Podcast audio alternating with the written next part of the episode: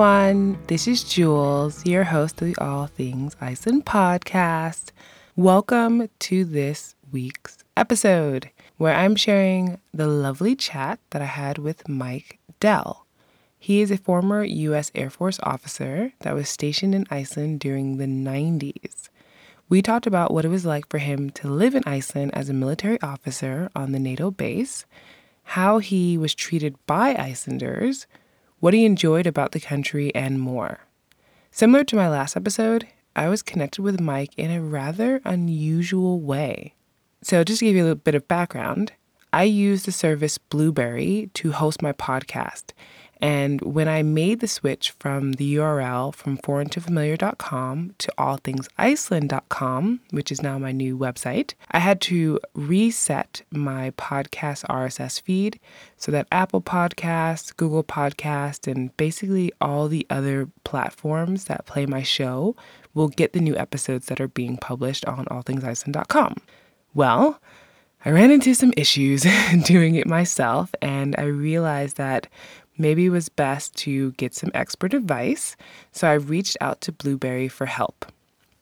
Dave and Mike, who both work for Blueberry in their customer service department, were extremely helpful. And while I was talking to Mike via Zoom, he ended up asking me about my podcast, like what is it I talk about and all these other things.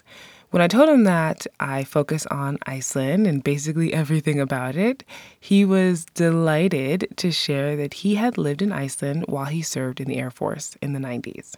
Of course, this totally piqued my interest, and I was fascinated to hear more, especially because this was such a long time ago that he was here, but also in a very special circumstance. And just for the record, this episode nor the podcast is sponsored by Blueberry. I happily pay full price for their services because they do such a great job. If the show is ever sponsored by a company in the future, I will make that crystal clear. Lastly, the cool thing is that Mike is one of the hosts of the Podcast Insider, which is Blueberry's podcast, and he interviewed me for their latest episode. And we talked about why I started the podcast, why I ended up moving to Iceland, what equipment I use, which to be totally honest, I'm a minimalist. I'm not very tech savvy in that way, but it works for me. And, you know, so maybe if you are interested in ever thinking about podcasting or have been curious about my setup or at least some of the equipment that I use, you can get some insight there. And of, he also was curious to know which of my interviews I like the most, which is so hard because it's like trying to pick your favorite child or something. Granted, I don't have children, but I would assume that would be quite difficult. If you want to have a listen to that, I will have a link to the Podcast Insider episode in which I'm featured in the show notes of this episode, which of course can be found on all things iceland dot com. I hope you enjoy this interview just as much as I enjoyed conducting it. If you are enjoying the podcast, please make sure to leave a review on whichever platform you're listening to this show on and share it with someone who you think will find this episode interesting. Þakka þér kærlegar fyrir að hlusta og góða skemmtun. Mike, thank you for virtually sitting down with me today in order to talk about Iceland. Yeah, it's been uh, a long time since I've been there, but uh, yeah, it's uh, it's a it's a beautiful place as I remember it. Yeah, and it's still beautiful, and even though it's been a while, like you mentioned, you've been here, and I think we should kind of jump into that. You were here back in the nineties. Why were you in Iceland back then? And can you give us a little bit about, like, talk about your experience? Yeah, it was. Uh, I, I was stationed there at the Naval Air Station Keflavik, which uh, was at the Keflavik International Airport there. Uh, and I got there in October of nineteen ninety as part of wow. the United States Air Force. Uh, they had an Air Force contingent there. Uh, we were flying the F fifteen uh, for uh, defense of the island, basically.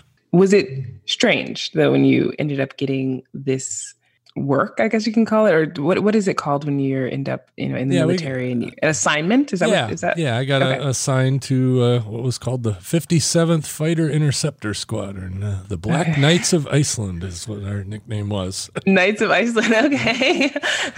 and, That's uh, really funny. It's probably the, the only Knights Iceland have ever, has ever had. Yeah, probably. Uh, yeah, we were, uh, I don't know if, I mean, I'm sure the, the, the buildings are still there, but uh, out in, on Keflavik Airport, there's a kind of a horseshoe-shaped taxiway with a bunch of big old concrete hangars, and uh, that's where our airplanes were kept. And then we had an alert facility where we had four airplanes armed and ready to go, and it was kind of like the fire station.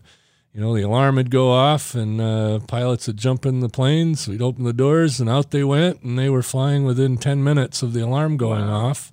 And uh, their main duty was to escort the uh, Russian bombers through the uh, airspace around Iceland. Okay.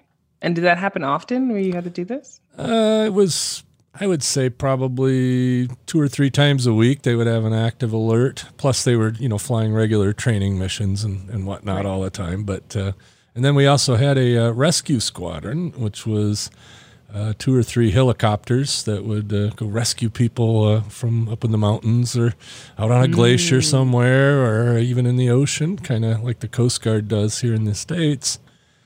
And okay. uh, they also had a NATO AWACS airplane. That's the really weird airplane with a big flying saucer on the top. they yeah. Had one of those, they had one of those stationed there at the same time. Oh, that's fascinating. That's really interesting, too. I didn't realize that you were doing rescue missions because like, in here in Iceland, I don't know if they had the, had it back in the nineties, but it's a volunteer organization that yeah. does it here. So was that still back then as well? Yeah, yeah. The the U S Air Force, mainly the rescue squadron was for in case one of our airplanes crashed, but they would help with ah, civilians okay. as well. So, you know, it was kind of a, a joint effort. Yeah, that's nice. Okay.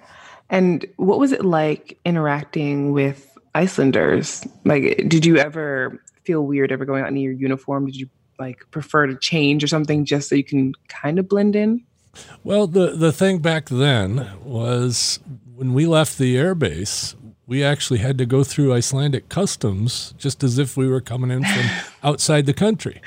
Wow. And some of the rules that they had back then was we couldn't leave the base in uniform. So we had to oh. switch into civilian clothes before we could leave the base. And we all lived on the base. There was no nobody living off base. Uh, that okay. wasn't a thing back then. And yeah, we had to go through Icelandic customs to get off the base. We couldn't wear uniforms. Uh, there was, you know, we couldn't take cassette tapes, believe it or not. Uh, back in the day, of course, we couldn't take uh, more than a pack of cigarettes if you smoked, because they didn't want you, uh, uh, you know, selling your your cheap cigarettes to the Icelanders. I guess. Oh my goodness! You know, this was back in the nineties where this was kind of normal. You know, there was a lot of restrictions of what we could take off the base. Uh, same thing with, like, gasoline. If we were going out four-wheeling or something, you couldn't take an extra can of gas because the wow. fuel was so much more inexpensive on the base than it was off the base. And which is ridiculous. So they didn't want us like. to, yeah, they didn't want us to uh, be smuggling our dollar and a half ga- uh, per gallon gas into an economy that uh, I think it was like eight dollars a gallon at the time. If you figured it all out with the uh, exchange rate, yeah, uh, it's still very high now. Yeah. So it's yeah. Well, that everything up there was diesel. I remember. Uh, is that still the case? With, uh, There's there are a lot less cars that use diesel, but there is still a diesel pump.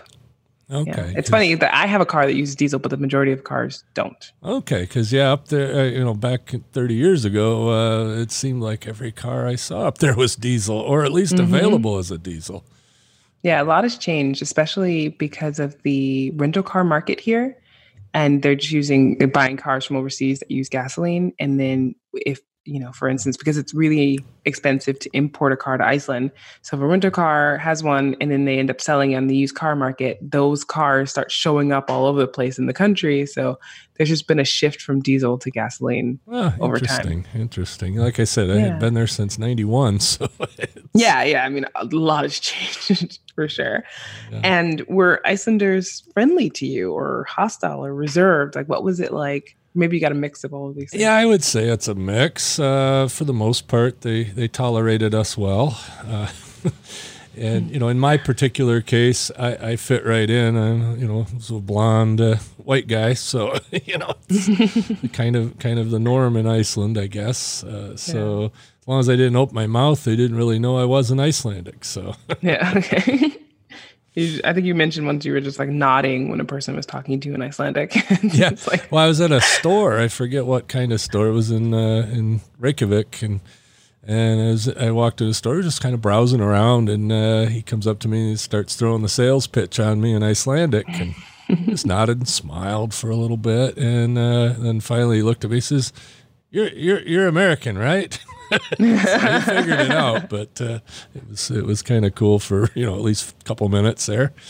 That's funny. But uh, no, we had a pretty good uh, relationship with the Icelandic people uh, as the base was there. Uh, like I said, I know that's changed a lot as well. I think back in two thousand four, the the NATO base officially closed and is more of a reserve base and uh, kind of a temporary thing.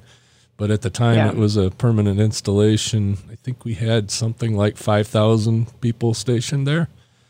Wow. Which was a uh, pretty big population for Keflavik. Yeah, exactly.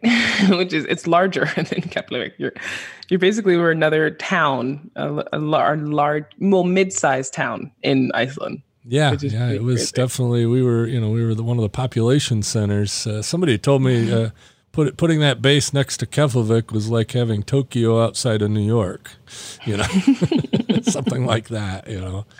Which is so weird when you think about the numbers, because it's so small and almost everywhere else, except for maybe a rural community. But it's just hilarious how that much of an impact can be had on Iceland just by moving a military base, a U S military base, onto in, onto the land, you know. Right. Yeah. One thing unique about that base was it was not just the U S It was run by the U S Navy, but okay. uh, U S Air Force had some people there. Me, I was one of them. The uh, Marine Corps had some people there, uh, and a lot of the other NATO countries would have people there. The mm, Brits okay. had a squadron there. The uh, Norwegians, I believe, had a squadron there, and then there was other people rotating in and out all the time. So okay. It was a true NATO base. Uh, so it wasn't just, you know, the U S, uh, although they ran the, the infrastructure on the base at the time. Okay. And did you interact with any of the other NATO military soldiers and, and oh, yeah. people who were there? Okay. Oh yeah, definitely. Uh, you know, we would, uh, you know, like uh, the, in, in the case of Norway, I remember, you know, they had F sixteens, and of course the U S Air Force also flew F sixteens, so a lot of us had experience with those, so we'd help them out sometimes if something went wrong, or or uh, they would help us out if we needed some, you know, parts or whatever, and, you know, so we, you know, we all worked together, uh, not, you know, not necessarily together together, but, uh, right, you know, yeah. we, we, we, you know, and, you know, of course, all the clubs. It was friendly. Yeah, we had, you know, clubs on the base and the dining hall and all that was all, you know, anybody and everybody from all the different countries were there, so... And then, you nice. know, of course, a lot of Icelanders as well. A lot of them were civilian employees of the base. Okay. And did you get a chance to observe any of their habits that you might have thought were a little bit unfamiliar or just different than what you were used to seeing? Well, I do remember around Christmas time, that was uh, that was where it, it got a little strange for me.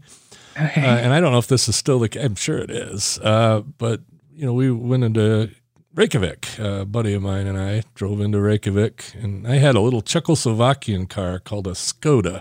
I don't know if those mm-hmm. are popular up there uh, now. Yeah, but, they have uh, them still. But back then, you know, it was kind of a weird car for us, but that's what I had. Anyway, not not really part of the story, but I'm driving, uh, you know, we drove into Reykjavik and drove past a graveyard. And the okay. graveyard's all decorated up with Christmas lights mm-hmm. and, and all that. And, and we had to stop and look. I'm like, what's going on here? Yeah. I thought that was, uh, that, you know, just different, uh, you know, nothing wrong with it, but different, you know?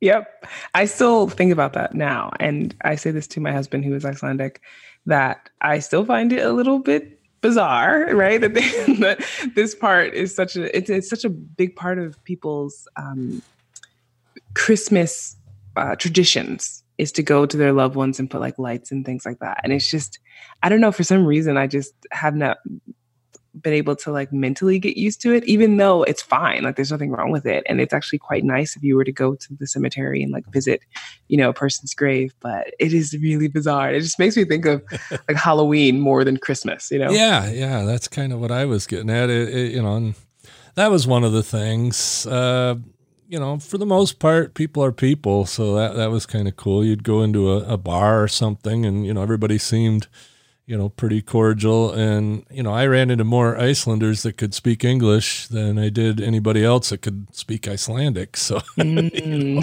you know, okay. know, that was, uh, that, you know, so it was never a communication problem. Almost everybody spoke English even back then, uh, you know, except for maybe some of the older generation, but, uh, you know, said I never had any problem communicating with anybody. Yeah. And it, it's pretty much the same like that now, which is pretty funny, is that the older generation, if you get to someone who's maybe eighty or ninety, then it's much more difficult to communicate if if they'll speak English at all, if they can. Right. So it's funny that that hasn't changed in such a while. Yeah. But um, I'm just curious about when, in, in a separate conversation before this recording, you talked about the Icelandic hot dog and how much you missed that. Oh, yeah. A, I'm a hot dog connoisseur, so uh, I have not found any hot dog on the planet that is as good to me as what I remember the Icelandic mm-hmm. hot dogs to be. And uh, so I know there's you... that famous hot dog stand in Reykjavik that uh, yes. everybody goes to, but we went to a little place. Uh, it was right uh, kind of on the water. Right there in Keflavik on the, on the I guess, harbor or fjord or whatever you call it, uh, called the Bogabar. I have no idea if that's still there or if that's a thing, but it was, you know, basically a, a walk-up type place. It wasn't a, you know, wasn't, you know, there was no enclosed seating. It was just walk up to the window and order your hot dogs and fries mm-hmm. and whatever. And, and uh, they had little picnic tables and stuff out there, and, and you just sat and looked at the water and ate your stuff. It was, you know, and, oh, and the other thing I found weird is almost everywhere you could get, you could get beer. Uh, I don't know if that's still a thing, but at this little walk-up snack bar thing called the Boga Bar, there was, they actually had canned beer as you know, mm. one of the choices. You know, it'd be, you know, like here in the States, you go into a McDonald's, they don't sell, sell beer. Yeah. You know, but this was kind of that equivalent. And I, and I, I thought that was a little strange. Yeah, it is interesting because like a, if you have the license, you can sell it, but where you officially can sell beer, like a huge distributor, is only owned by the government. Their government owned stores called mm-hmm. Weinbüdens. So like it's, yeah, it's kind of a strange mix where you can get it in some places, but that's only because they have um, permission in essence, mm-hmm. but the larger alcohol stores are government owned. Right. Yeah. I do remember that. We, we same thing on the base, the, uh, you know, we had the, the base liquor store basically. And mm-hmm. when I was up there, we had ration cards. So you oh. had, you could only get, you know, like each person could only get so many cases of beer, so many bottles of, of spirits and so many bottles of wine, you know, and you had a little punch mm-hmm. card. And if you ran out of punches for the month, yeah, you didn't uh, get any more. Okay, which is to keep people from becoming alcoholics or something. Well, that, and uh, also they didn't want you to buy uh, you know, cases of beer and then take it, smuggle it off base and sell it. Yeah, okay. Or, so there's always this, you know, whole... trying to prevent people from making cash on the side from exactly. selling their cheaper yeah. uh, goods. Okay, exactly. Makes, that that was a yeah. big deal to the Icelanders, of course, because you know it would screw up their economy if you yeah. know if uh, if we were bringing in cheap stuff. So that's why we had yeah. to go through customs. And then coming back on the base, we had to go through Navy security. So to go on and off oh, the base, wow. it was similar to going through customs every time. That's fascinating. And it's funny that you got there at a really good time, at least for beer, because beer was prohibited or uh, considered illegal um, up until March first, nineteen eighty-nine. Wow. I didn't know yeah. that. So that might have been another reason why they were like, beer is now in so many different places because it was well, there, just as I made remember, legal a year before you got there. I remember uh, there was a Heineken factory there in, mm. in Iceland, or a canning place. Uh, I don't know if they made the beer there, but uh, there was a canning facility there apparently because okay. the aluminum's cheap up there. Yeah. And uh, I do remember too. that. Uh, I also do. I, I remember the uh, the fishing. Uh, Keflavik yeah. at that time, I don't know if it still is, was a pretty big fishing village or fishing town. And you know, they would dry the fish out on these big racks. Mm-hmm. Uh, and, yep. you know, if the wind was blowing the right way, you could definitely smell fish. We, yeah, they we, still we had a bad, really bad nickname for that. I'm not going to say. Okay. This is, it's a P G show. So we there you like... go. There you go. So. Speaking of that, though, I mean, dried fish is one of the, the traditional foods. So I'm wondering, did you try any Icelandic traditional food, like fermented shark, skid, dried yeah, fish? A little bit, uh, not not a whole lot. Uh, we had a, a what they called the U S O club on the base that would get fresh cod and do a fish fry, but I guess that's more American than Icelandic. Yeah, yeah. But uh, now, you know, I did sample a little bit here and there, and, uh, you know, I did travel around Iceland a little bit, went up as far as Akureyri, uh, went up, of course, saw the glaciers and, you know, the, the volcano and all that good stuff, you yeah. know, all the touristy stuff. But that was, like I said, tourism wasn't a big deal back then as it is now, I'm sure. Yeah. As well, I mean, we you know we mostly we'd see British tourists. Uh, it seemed uh, interesting. The Brits liked it up there at the time. Like I said, this was thirty years ago. Yeah, I mean they they still are interested in it, but the U S became the bigger, the biggest group of tourists in Iceland after um, Eyjafjallajökull glacier or, or volcano erupted in two thousand ten. Mm-hmm. For some reason, it was like. Then all of a sudden people realized that there was beautiful nature when they were showing the country on, you know, the news and stuff. And in the U S, it just blew up. So it's U K is still up there as one of the countries that comes to Iceland. But in the past, like decade, it's been the U S. It's been, you know, the largest group. Interesting. So, yeah. I, uh, yeah. Like I said, I'd, I'd love to come back and I will at some point. My wife and I have been talking about possibly heading up there for a week or so just to check it out again. Yeah, that's awesome. I'm sure it'd also be a little bit interesting to go by the base or at least, you know, walk around where you stayed. Because yeah, a lot of, of that stuff has been, those buildings have been turned, or at least the, I think where you were staying, like where you were sleeping, mm-hmm. has been, was turned into apartments. Yeah, the, the so, dormitories there. Mm-hmm. Uh, yeah, if you, well, I, I don't even know if the old terminal building is still there, but Uh, when we got there, in, or when I got there in nineteen ninety, the they had just opened the new Keflavik Airport buildings, mm. on, kind of on the other side of the airfield from where the base was. And okay. we in process through the old terminal. Well, from where that old terminal was, the hangar that I worked, you know, I worked in a, a different place than where those concrete hangars were. There was a great big hangar there, and I know that's been torn down because I see the from the uh, Google Earth images that that building yeah. is gone. But uh, that building was right next to the old terminal building on the one side of the, the uh, airfield. And where I lived was maybe a half a mile, uh, I guess a you know, couple, a kilometer and a half maybe from where the, uh, where the ramp was at the old terminal building. And so it wasn't very far away. And they were, you know, just like three, three story apartment-like buildings, uh, and I'm sure that'd be really easy to turn them into apartments, so that's probably yeah. what they did. Yeah, it's a good use of the space, for sure. And I'm curious about the weather, because Iceland is known for its weather and how much it varies. Did you get a good dose of that while you were here? Oh, yeah, definitely. Uh, the thing, you know, being out on, on that peninsula, in Keflavik, uh, the wind, mm-hmm. you know, they don't put airports in uh, in tree-lined areas that are, you know, so the, there's a lot of wind and all the sidewalks on that base, uh, you know, around that base on the airport, there were, uh, they had uh, handrails on all the sidewalks and I couldn't figure out when I first got there because it was a pretty nice day when we got there. Yeah. And by the way, I arrived on Hawaiian Airlines. What? Yeah, Hawaiian Airlines flew the uh, rotation flights from Philadelphia Airport to uh, Keflavik. Uh, yeah, every Wednesday we called it the tater, the rotator. The tater, okay. Yeah. And uh, anyway, so it was, uh, the Hawaiian Airlines had the contract, so for the military. And anyway, okay. just a side note. But uh, when I got there, I said, why are there handrails on all the sidewalks? I mean, going between the buildings, there were handrails. Mm-hmm. Well, then I realized, okay, if you got sixty mile an hour winds, it's hard to stand up. So you got to have the handrails. And sometimes, you know, it would be so windy that you know, at night uh, between the buildings, there were a couple of big old dumpsters in between mm-hmm. the buildings, and they weren't really tied down, and they would blow over almost every night. That's crazy. It was crazy. Yeah. One day we had, I want to say, one hundred three mile an hour sustained Whoa. winds. So that's above hurricane force. Yep. And it was sustained for several hours.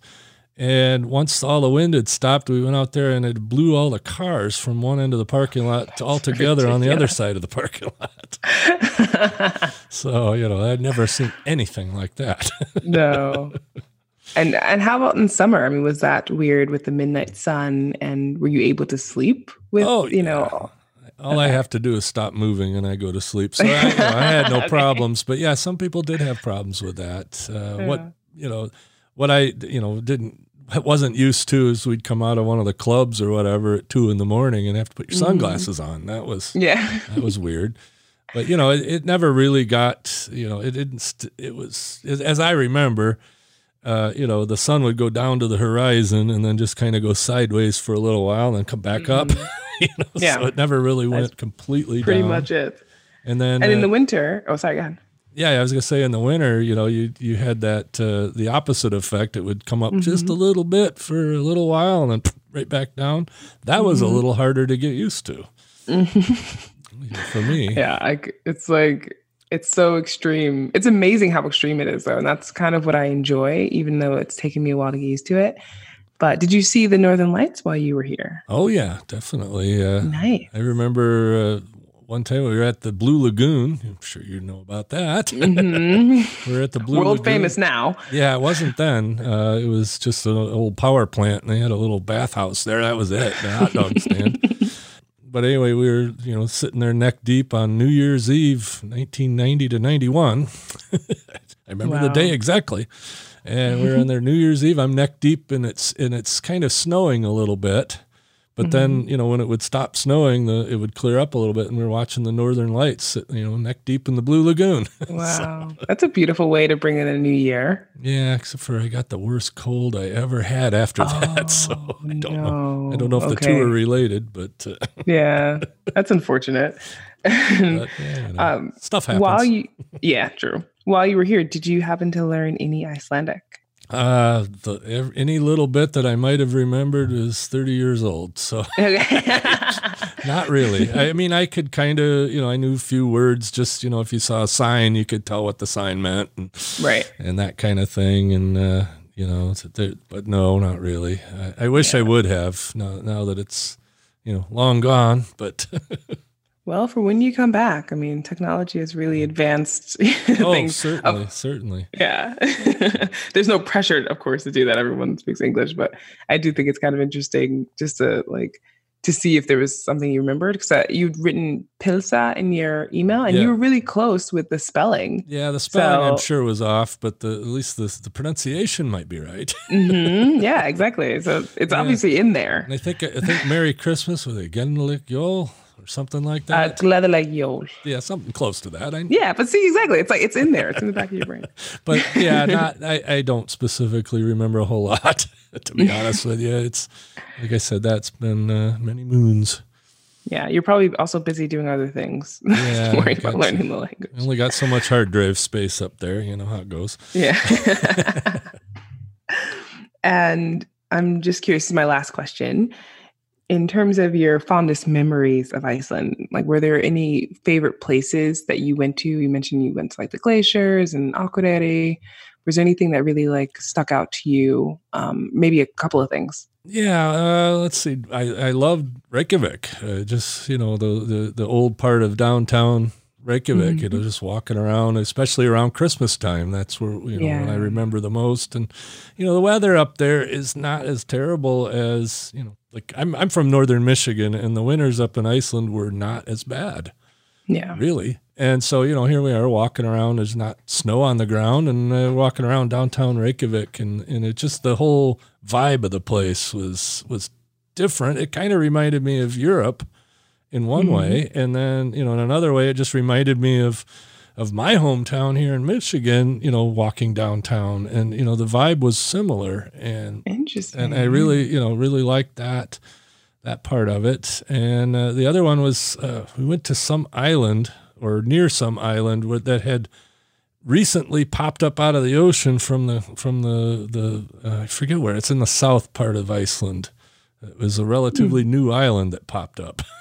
Okay. I forget what it was called, but it was, it, it was, uh, you know, the, uh, the, the lava had come up out of the mm. ocean and formed this little island right off the coast. And it, that nice. was reasonably recent at that time.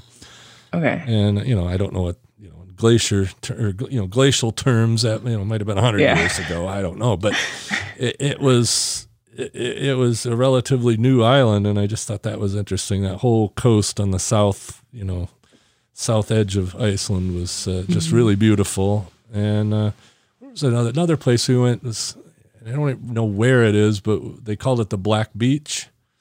Mm-hmm. Reynisfjara, maybe like by Vik. Does that sound familiar? That sounds or? somewhat familiar. Okay. but yeah. we, you know, we went out driving around, just, you know, kind of, you know, what we would call two tracking here, and we're just driving up these dirt roads, and uh, you know, you get to the ocean, and you know, you get out on this beach, and it was all this black sand on the beach, mm-hmm. and the uh, puffins, I guess, the, the birds, the seabirds that were there. Yeah. Uh, was quite yeah, interesting. There are definitely a lot of birds there. And I'm wondering, were the waves really uh, rough back? Do you remember? Yeah, like, it, was, when you were it seemed a bit rough out there. I wouldn't want to try yeah. to go swimming there. yeah. That's been one of the problems that, I mean, I don't know if any signs were up, the, up back then, but as of recently, they've had to put up signs because of tourists getting too close to the water, and they have sneaker waves that come up and basically like grab people and pull them into the water. Oh so yeah, yeah. Been, no, we we, yeah. we stayed far enough away. We didn't. Okay, did, so you, uh, you guys just kind of instinctively knew that this was not a good yeah, idea to go yeah, through. You, you don't mess with the you don't mess with the ocean if you can help no. it. you True. Know, being, being I was stationed on a Navy base, I, I you know that, that had nothing to do with the ocean for me. I was Air Force, and uh, you know, we don't like the water. You know, I just, just want to stay in the air. Like, yep. Stay with what you know. Right, exactly. And uh, like I said, it, but it was, you know, just driving around in the countryside. It it sort of reminded me of the desert in some spots, you mm-hmm. know, and, and then you know, then you'd get into these, you know, uh, these mountainous areas, and you know, around the glacier and the, uh, the glaciers and the. You know, mountains and all that. That was pretty. Uh, one of the jokes, probably not a good joke, but one of the jokes was, you know, how, how do you find your way out if you get lost in the Icelandic no- National Forest? Mm-hmm. The joke was stand up, because yeah. all the trees are really short. yeah, yeah. It's just like, for context for people who are listening, they're they're birch trees, so they just they look like bushes basically. Yeah, exactly. Yeah. You know, we had some taller trees on the base. I don't know where those came from, but. You know, they were still not, you know, not the eighty-foot trees you see here in the no. U S They were, uh, you know, maybe twenty feet high at the most, and, you know, not yeah. very big around and all that. But, yeah, that was just kind of the joke. You know, we always had little jokes. You know, we're military guys, you know. We, yeah. we do crude things sometimes, you know. Yeah, that's awesome. Well, I really appreciate you taking the time to share your experience. It's fascinating to think of, you know, thirty years ago Iceland. Like, I... I have only been well acquainted with Iceland for the last four or five years. So it's really cool to kind of hear someone's perspective, obviously coming from a very, you know, different life, having been in the military and, you know, having experienced Iceland that way, but still giving some context to a time period where Iceland is just so different and yet not at the same time. Yeah, it's uh, the thing, you know, the thing with me is I didn't actually get to integrate with the Icelandic culture as much yeah. as somebody that actually lives there, uh, you know, because we were, you know, we were in our own little separate country on that base, and that's right. literally how it was treated. So, you know, when we visited off the base, it was basically we were going into Iceland from a U S base or mm-hmm. a NATO base, you know, so it was a little different experience, but uh, I did spend quite a bit of time off the base, and and uh, and just enjoyed, uh, you know, exploring around the country and, and some of the interesting, you know, stuff that was different than what we were used to. yeah. Nice. And I do hope you come back. Oh, when, well, definitely. My wife and yeah. I are planning it, and probably the next couple of years. Awesome. So I'm sure you'll enjoy seeing this place again and how much has changed, and, and sure. the things that are, are similar. I'm sure the airport sort of looks the same. Airports are airports, but yeah. Great. Thank you, Mike. Yep. Have a great day. You too. Thanks.